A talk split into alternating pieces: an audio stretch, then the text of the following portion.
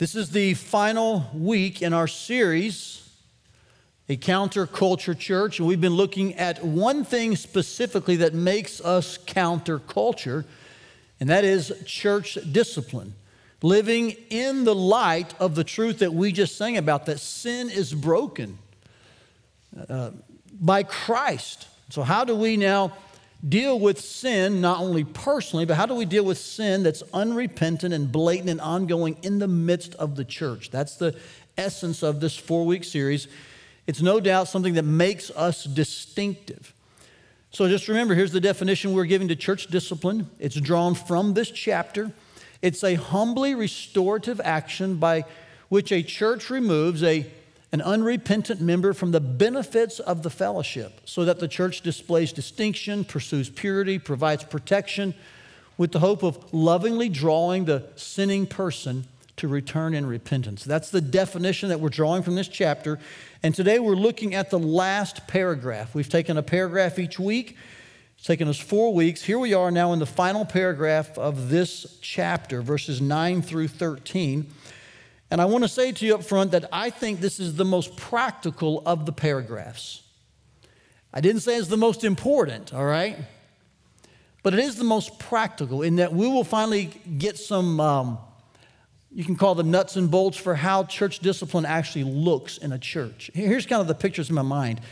I, I think today you're going to kind of uh, get a chance, so to speak, to sit behind the wheel, maybe put the keys in ignition. How, what would it look like if you had to drive this car? You know, when you were 16 and you finally got your set of keys to the car, you'd watched your parents drive, you saw how they did it, you learned from them, but then when you actually got behind it, you had to put all that into practice. That's kind of what this is. Now, I'm not saying there's a big announcement coming today. I don't want to say that. I'm not trying to be funny here. I'm not, this is not a setup for a surprise or anything like that. I have nothing to announce in regards to church discipline, thankfully. I'm saying that if this were necessary at some point, we will know how to put this into practice appropriately and biblically and distinctively. So it's the most practical chapter, uh, paragraph in this chapter. So, what do you say that we uh, see what God would say to us in these verses? Let's read this final paragraph together. 1 Corinthians chapter 5. I'll begin in verse 9. I'll make a few comments along the way. We'll come back, look at two nuggets from these verses, then take some questions. So if you have some, have your phone handy. Feel free to ask, and we'll try to find some time to address those today. And then uh, we'll close with one final song and communion as well. Here's what verse 9 would say to us I wrote to you in my letter. So there's apparently a former letter that Paul had written to the Corinthian church. Some think it may have been one that was um, we don't have in the canon. Others think it may have been this may be a reference to other parts of 1st or 2nd Corinthians. That's up for grabs. The Lord knows. But Paul here is saying that he wrote in a previous letter not to associate with sexually immoral people. And this seems to be the gist of his command, that, and perhaps even the whole of it. Just don't associate with sexually immoral people. And perhaps they misunderstood that because he, he now brings greater clarity. He's saying, here's what I didn't mean. I didn't mean to not associate with the sexually immoral of this world or the greedy and swindlers or idolaters, since then you would need to go out of the world. I'm not sure if Paul's intending to be comical, but that's pretty funny. He says, if you want to associate with, if you, if you don't want to associate with people who are sinning, but they're part of the world, that's what they are, that's what they do, then you have to go out of the world. Like that's just what the world's made up of. It's made up of sinners. But his point is, I'm not speaking to the world, I'm speaking to the church. And that's what he says next. He says, I am now writing to you not to associate with anyone who bears the name of brother. So he brings more clarity to his first uh, instruction, right? He says, I'm writing to you not to associate with those who bear the name of brother if he's guilty of sexual immorality or greed or is an idolater, a reviler, drunkard, or swindler, not to even eat with such a one. So it appears that he formerly had just said, don't associate with sexual immoral people. Now he said, oh, let me just clarify that. Don't associate with them if they claim to be a Christian and they're involved repetitively, unrepentantly in these sins. He says, not even to eat with such a one. And then verse 12, for what have I to do with judging outsiders? Notice the word outsiders in verse 12. You ought to draw a line back to verse 10 where he says you would need to go out of the world. So he's drawn a, a, a correlation here. Going out of the world, these are the outsiders. It's not his job to judge those people. Now, make no mistake, they will be judged. You'll see this in verse 13. God judges those on the outside. So, three times he references the outsiders. But he says for the church in his role, it's not to judge those on the outside, it's those inside the church whom you are to judge. So, let's just clear something up here at a face value reading of Scripture. The church is to judge its members. So it is actually non theological and unbiblical and completely scripturally inaccurate to say, hey, don't judge anybody. Have you ever heard that? Raise your hand. You've heard that from hosts of people. You shouldn't judge anybody. A better rendition of that is it's not the Christian's job to judge the world, but it is the church's job to judge its members. Now, you can argue with that and talk to God about it. You can, uh, you know, be upset about it. I'm just reading to you plain common sense scripture. Paul says, Is it not those inside the church whom you are to discern, to judge, to hold accountable? You find several words in this chapter that would be the same type of word, such as he said in verse 3 pronouncing judgment.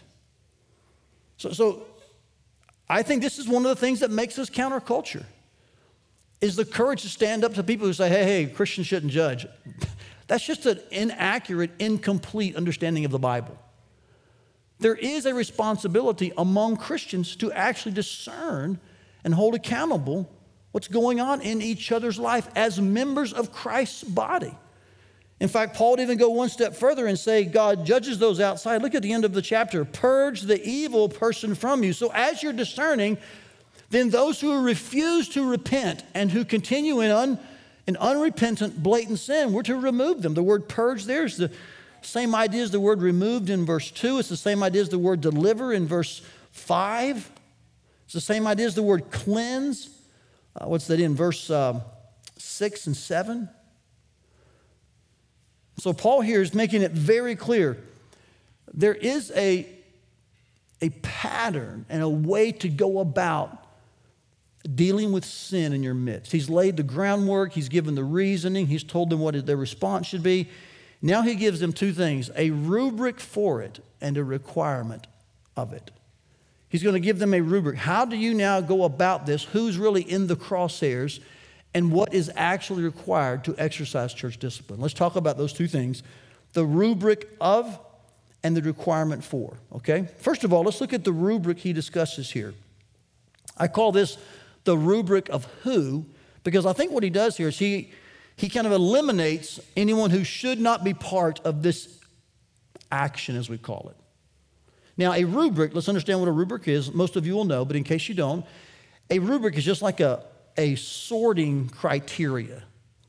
If you've been in school, you often get a rubric, meaning that's how the teacher's going to grade you. I'm seeing teachers here, they're nodding. You have this especially in writing assignments. They'll give you a grid it will tell you kind of what's expected, and you'll be graded based on how well you do according to those standards. Paul here is giving us a rubric, a sorting criteria, a filter, so to speak, to help us understand who is actually in the crosshairs of church discipline. He says here, it is not the world, but the church. That's a simple version. And within the church, I think there are two things he says it's someone who's a member of Christ's church, that's their label, but someone whose life is not exemplifying um, those actions. Let me show you where this is found. The label and the life, I think, really are seen beginning with the word but in verse 11. This is where the rubric begins to take shape. It's the contrasting word in verse 11, the word but. Notice what he says here. He says, But now I'm writing to you not to associate with anyone, and here's the first, who bears the name of brother. So there's a label put forth. I'm part of this body, I'm part of Christ's church. I'm a Christian, I follow Jesus. That's your label. You're claiming this. But then he says, if they're guilty of sexual immorality, and then he lists a number of sample sins here. And I'll explain why I think they're sample sins in a moment. So he's, he's drawing a, a um, I'll say, I'll use the word comparison or perhaps a, a um, picture between two things. what someone says, and then this same person is guilty of these sins. Now, both of these are in the present tense, all right? Someone is claiming this, and yet someone is living like this. You see that in the sense of the word uh, is mentioned twice here. Someone who bears the name of brother, he is bearing this name, he's claiming and then they're also guilty of these sins. Now, in all transparency, I want to tell you something. The word guilty is actually not in the original manuscripts. It's a good supply of a word here. It's what, it, it's what he's saying. But I think the force of the original structure, uh, let me try to explain it to you. I think it's very important. Paul is using a present tense verb of be here. He says, Here's your label. You're saying you're a brother, and yet you're being, and then these nouns uh, adulterer, idolater, uh, reviler, they're all nominative case. So he's actually putting forth two things. Here, here's this subject, and here's this subject, so to speak. And with a present tense verb, often in the Greek language, I'm getting a little deep here for you, but I think it'll help you. Follow me. Often they would use a thing called a particle. And a particle is used with a present tense verb when they're trying to show there's a mismatch. So, Paul here grammatically and structurally says, yeah, if anyone says, hey, I'm a brother or a sister, I'm in God's family, I'm a part of God's kingdom, I follow Jesus, that's his current claim, and yet he or she is currently living in an unrepentant, sinful lifestyle as an idolater, as an adulterer, as a thief, as a robber, as a worshiper of false gods. That's the person that needs discipline because there's a mismatch of names. So that's the person that is under church discipline. And here's what I like about that he's not saying that it's the person who sinned, past tense, is he? He's saying it's the person who tries to hypocritically claim two titles. It's the person who's trying to walk in two worlds, who in the present tense is trying to say, I belong to Christ Church. Oh, but I'm also wanting to have multiple sexual partners. I'm also wanting to worship multiple gods. Or I want to just covet and be greedy, never share and never give. I want to always be one who's just fighting and I want to be an abusive person. That's what reviler means. So, so when there's a mismatch, and after loving appeals, and after a long suffering approach, if there is never a repentance, there's never a, re- a return from like, hey, this is wrong. I want to live like God asked me to live. There's never this return, this repentance, then we remove them from, from the body. That's just all Paul's saying. When there is a mismatch between a life and a label, when there's ongoing blatant sin, that's who really then we approach with the biblical process and the biblical action of church discipline. I would say it's like this church discipline is for the one whose names don't match. Now, Peter echoed this very thing in his first epistle, chapter 4, verse 17, when he said this Judgment begins in the house of God.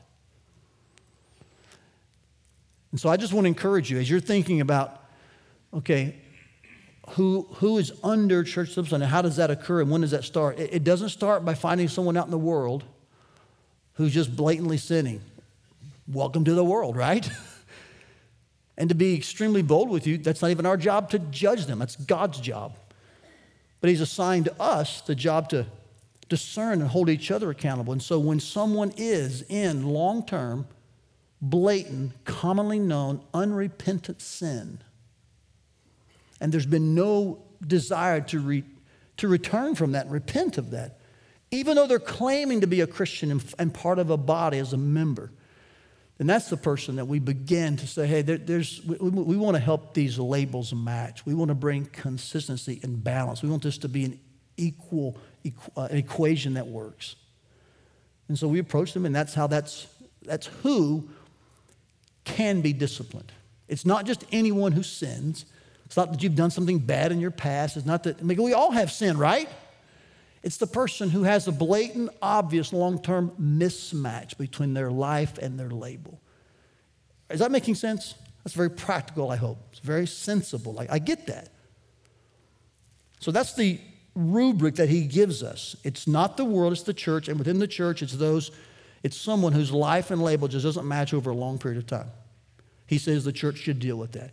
Now, how do we deal with that? This is what he does next. He gives us the requirement of church discipline. In other words, what is the baseline for what we're to do? I think that the best way to say it is this it's the removal of official fellowship, but not informal friendliness. So if you're taking notes, just kind of jot this down. Church discipline is the removal of official fellowship, not informal friendliness. I draw this from four words in the text. And again, we're going to keep our nose in the book and let it guide us and steer us. It's the word associate, mentioned twice, verse 9 and verse 11. It's the phrase not to eat in verse 11. It's the phrase whom you are to judge, that's also verse 12, and then the word, the word purge in verse 13. All of these words indicate to us an official, kind of judicial action right? And I think the, the action is really two sided or two folded. It means, first of all, removing the person from their identification as a member. You see this in the chapter. He says, Remove the person from among you, verse 2. He says, Purge this person from among you, verse uh, 13. So there's this sense in which you remove their identification as a member, but then you refuse their participation in communion. I think that's the point of the phrase not to even eat with someone. In this culture and in this time, the Lord's Supper was an actual meal. It was called the love feast. Um, obviously, it was uh, derived from the Passover, and so it developed in that fashion. The church celebrated this with a whole meal. And I think Paul here is referencing the Lord's Supper. And so, what I think is happening is this Paul is saying to the person who blatantly, in a long term fashion, and it's commonly known that they're just not going to live like who they say they are. Then remove them as a member and refuse to allow them communion. And you say, why communion? It's a good question. Here's the answer it's because no other action in the church corporally symbolizes unity like communion. I would say to you and argue with you, debate you on this, it's singularly the greatest thing we do to mark our oneness in Christ. You see, I've told you this before baptism is, is uh, one person into many. But in communion, it's many into one. And every week when you take the cup and, and the bread, you're saying, with everyone taking that, I'm one with you in Christ. And you're putting aside personalities and preferences. You're putting aside division.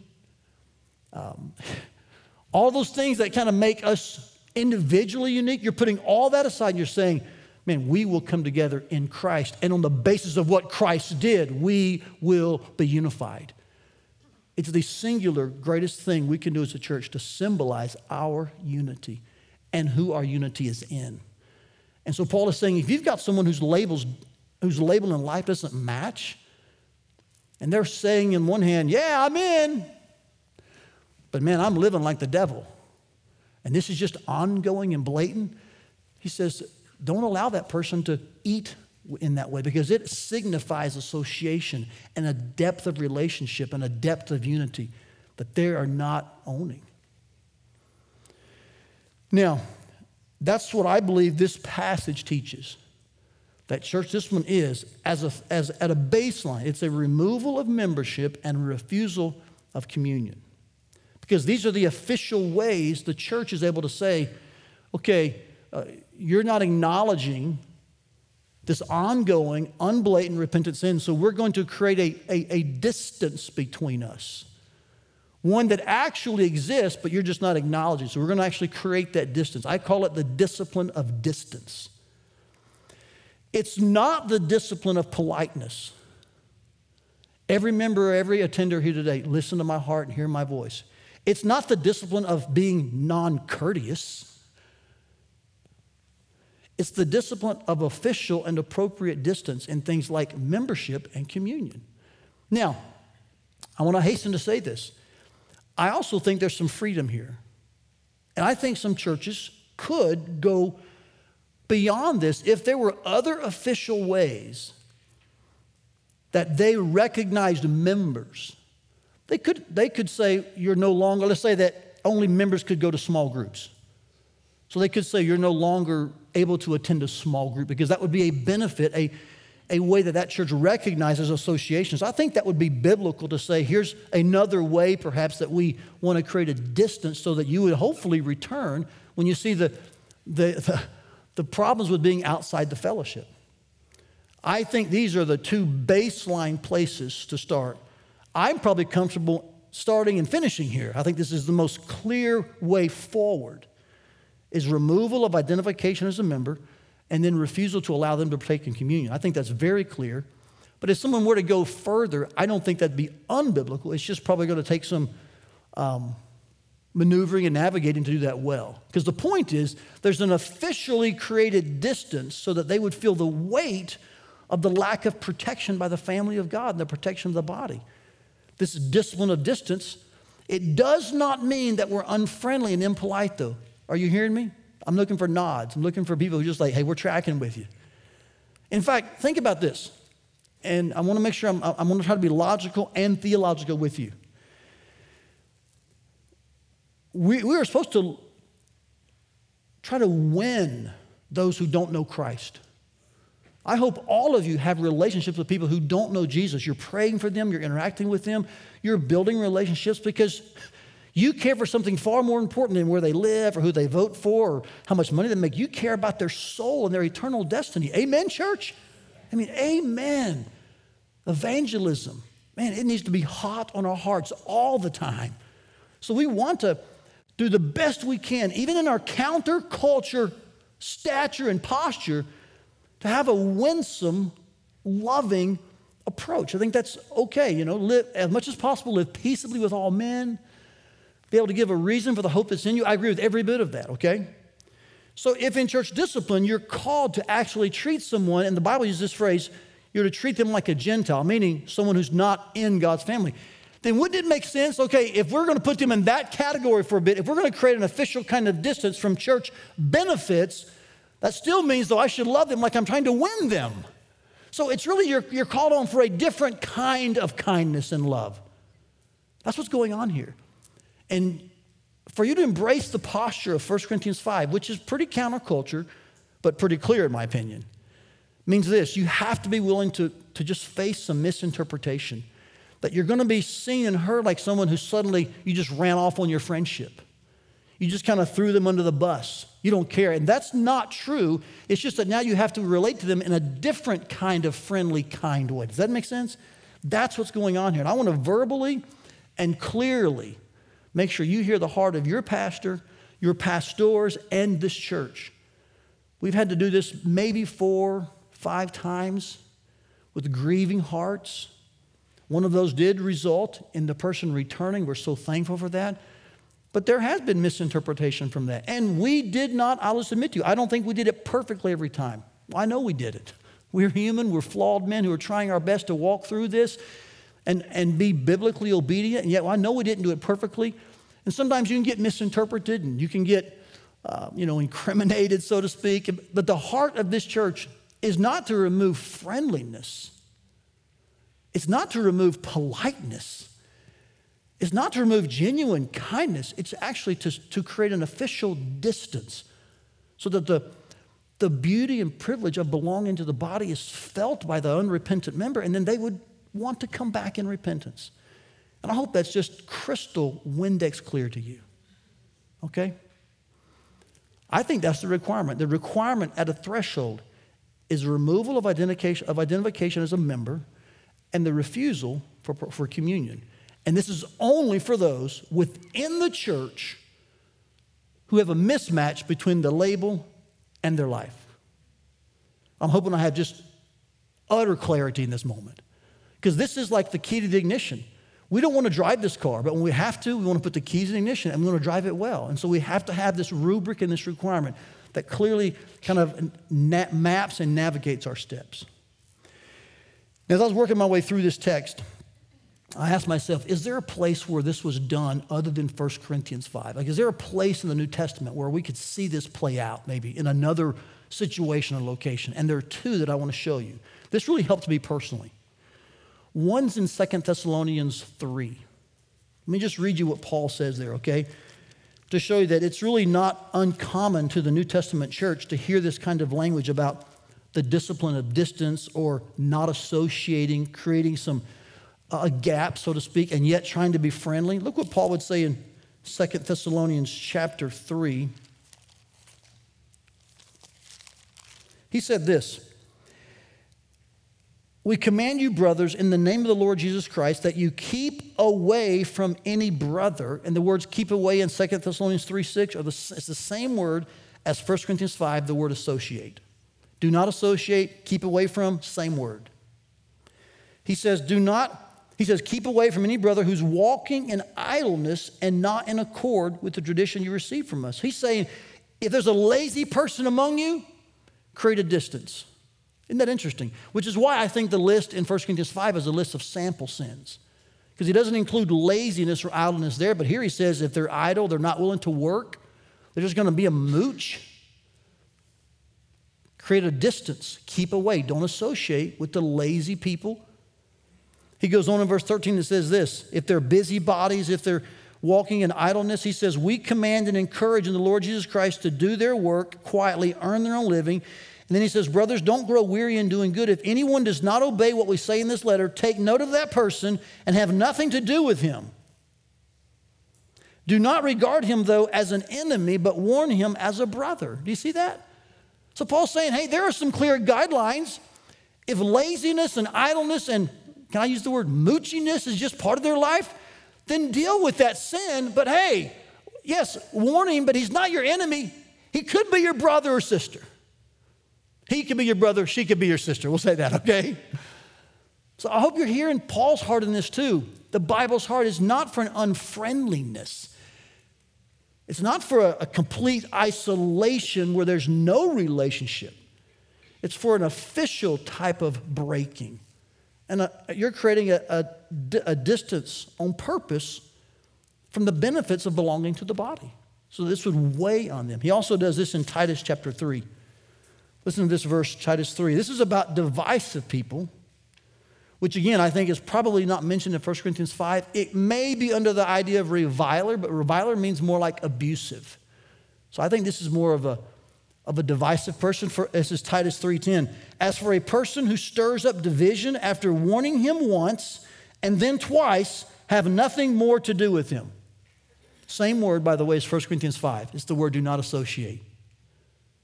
And so he says here, I think he walks through the process of Matthew, doesn't he? He says, You warn them once, then you take a few more, you warn them twice, and if there's no repentance and they just want to keep stirring up strife, just don't associate with them. It's this official kind of judicial separation. So, isn't this very practical?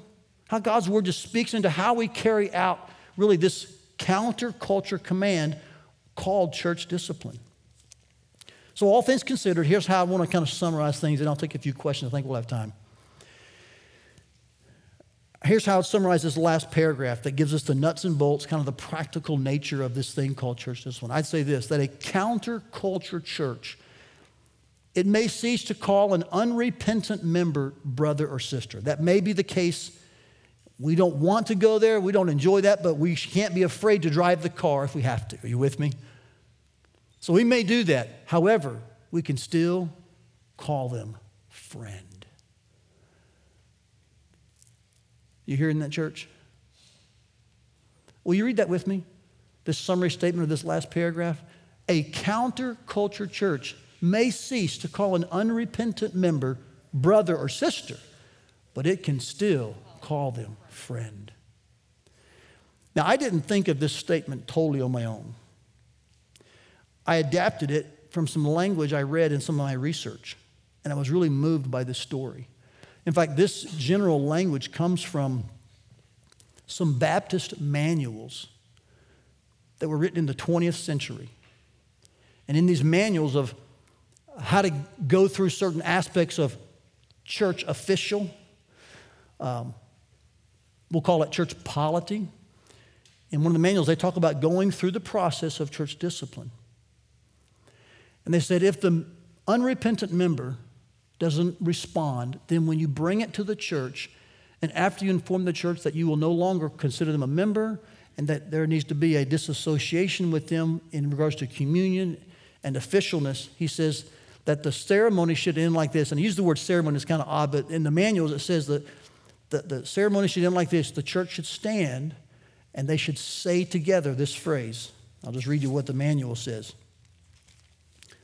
The church should stand and together they would say this We will cease to call him brother, and we now call him friend. I was moved by that. You know why? Because it shows me the heart of a church that's embracing a responsibility, but with a heaviness of heart. Like a grieving spirit of sadness. That here's one who claims this label we love them, and yet their life is in an ongoing, blatant, commonly known fashion, just one of, of a completely different nature. And so we have reached out in a long suffering way over a long period of time to come back to Jesus, but there's been no response. So now, almost as if this, this last measure, we'll have to take this step, and it grieves us, but we're not afraid.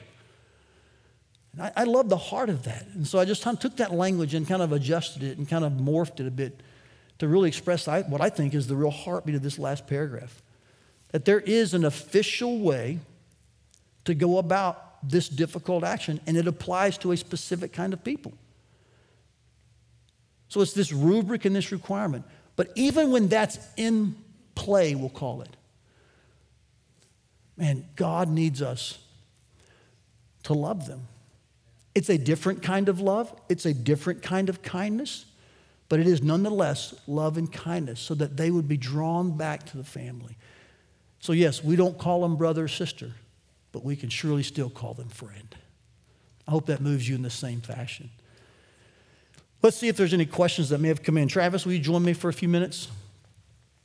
I've asked Travis to join me each week during this time because he does oversee all things discipleship, membership, and I just thought it was effective and appropriate to have him lean in from that angle as these questions came or even as some comments. So sure. this morning, no application necessarily from you, but let's okay. just answer a few questions. All right.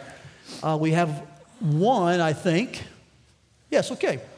If the church or its members are not to judge outsiders, what is the appropriate way to call out sin in the culture? What does that look like, and how is it different from judging?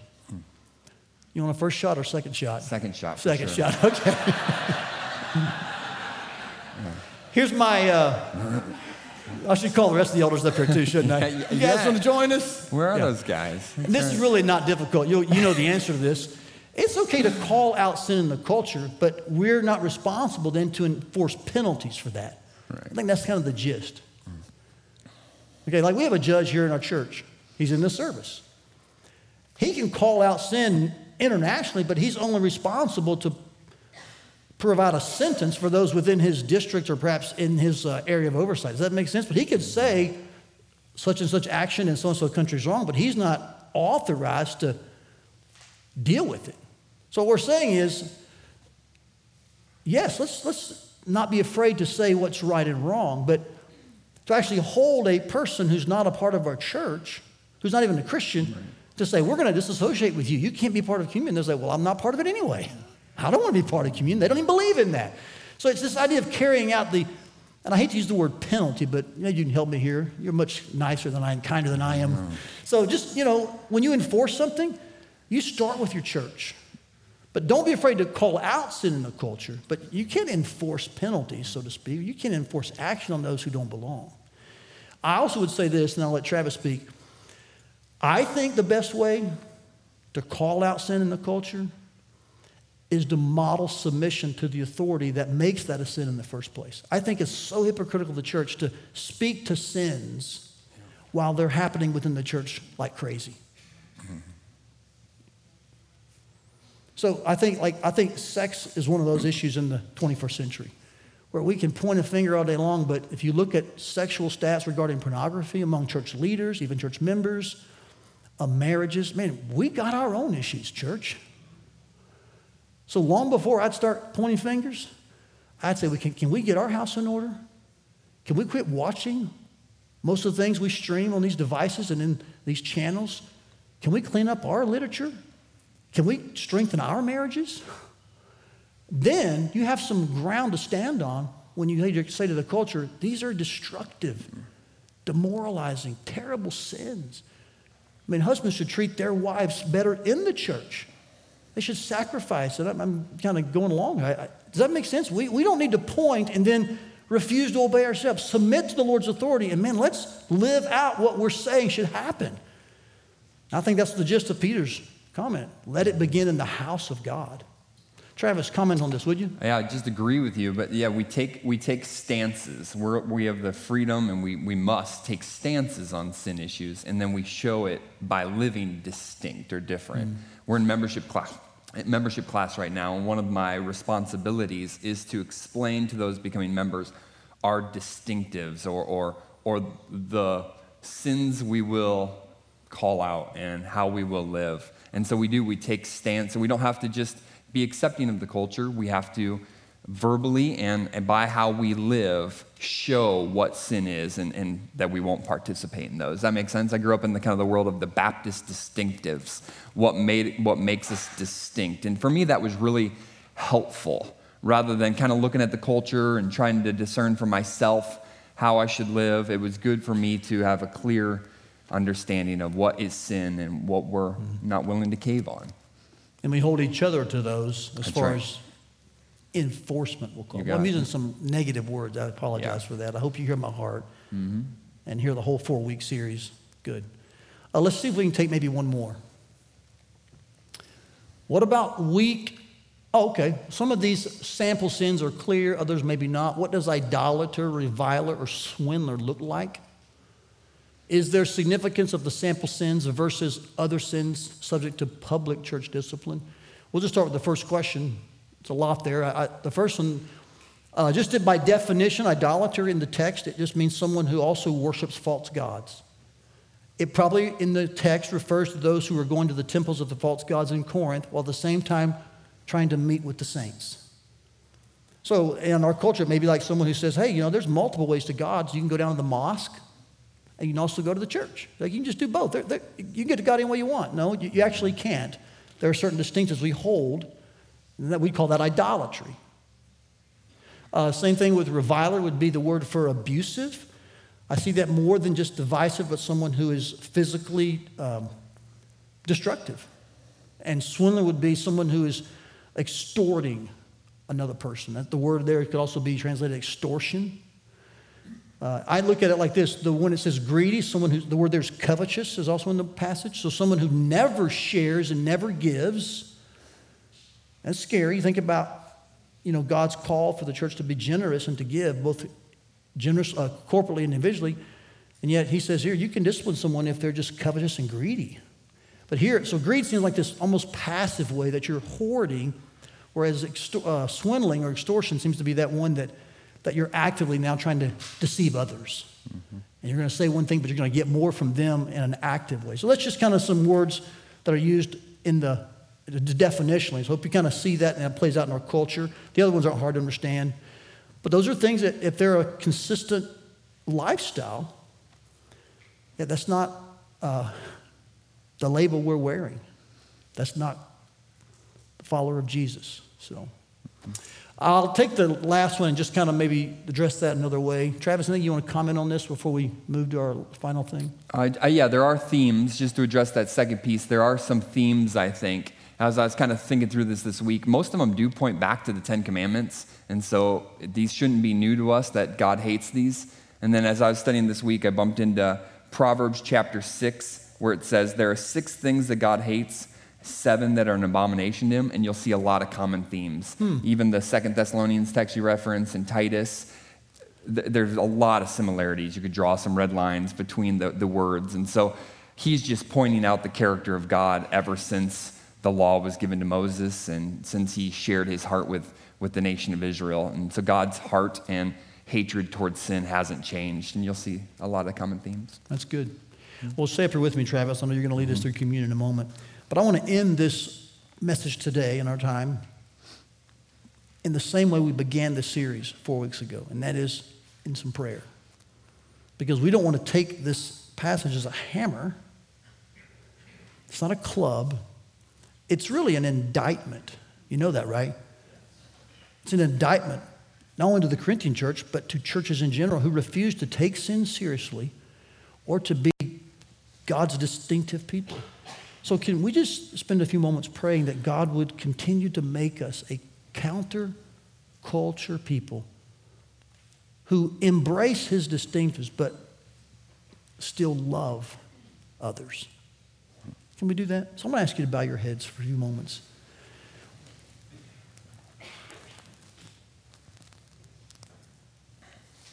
And would you just for a few moments, would you pray this prayer just above a whisper all across the room?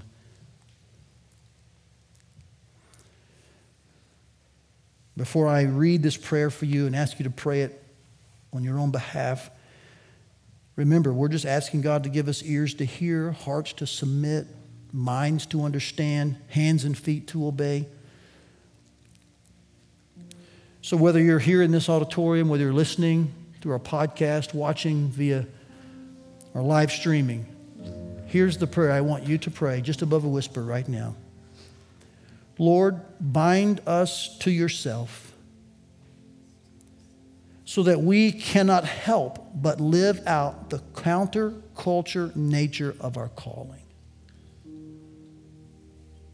Lord, bind us to yourself so that we cannot help but live out the counterculture nature of our calling. And may the gospel always be our anchor and compass, our foundation and plumb line.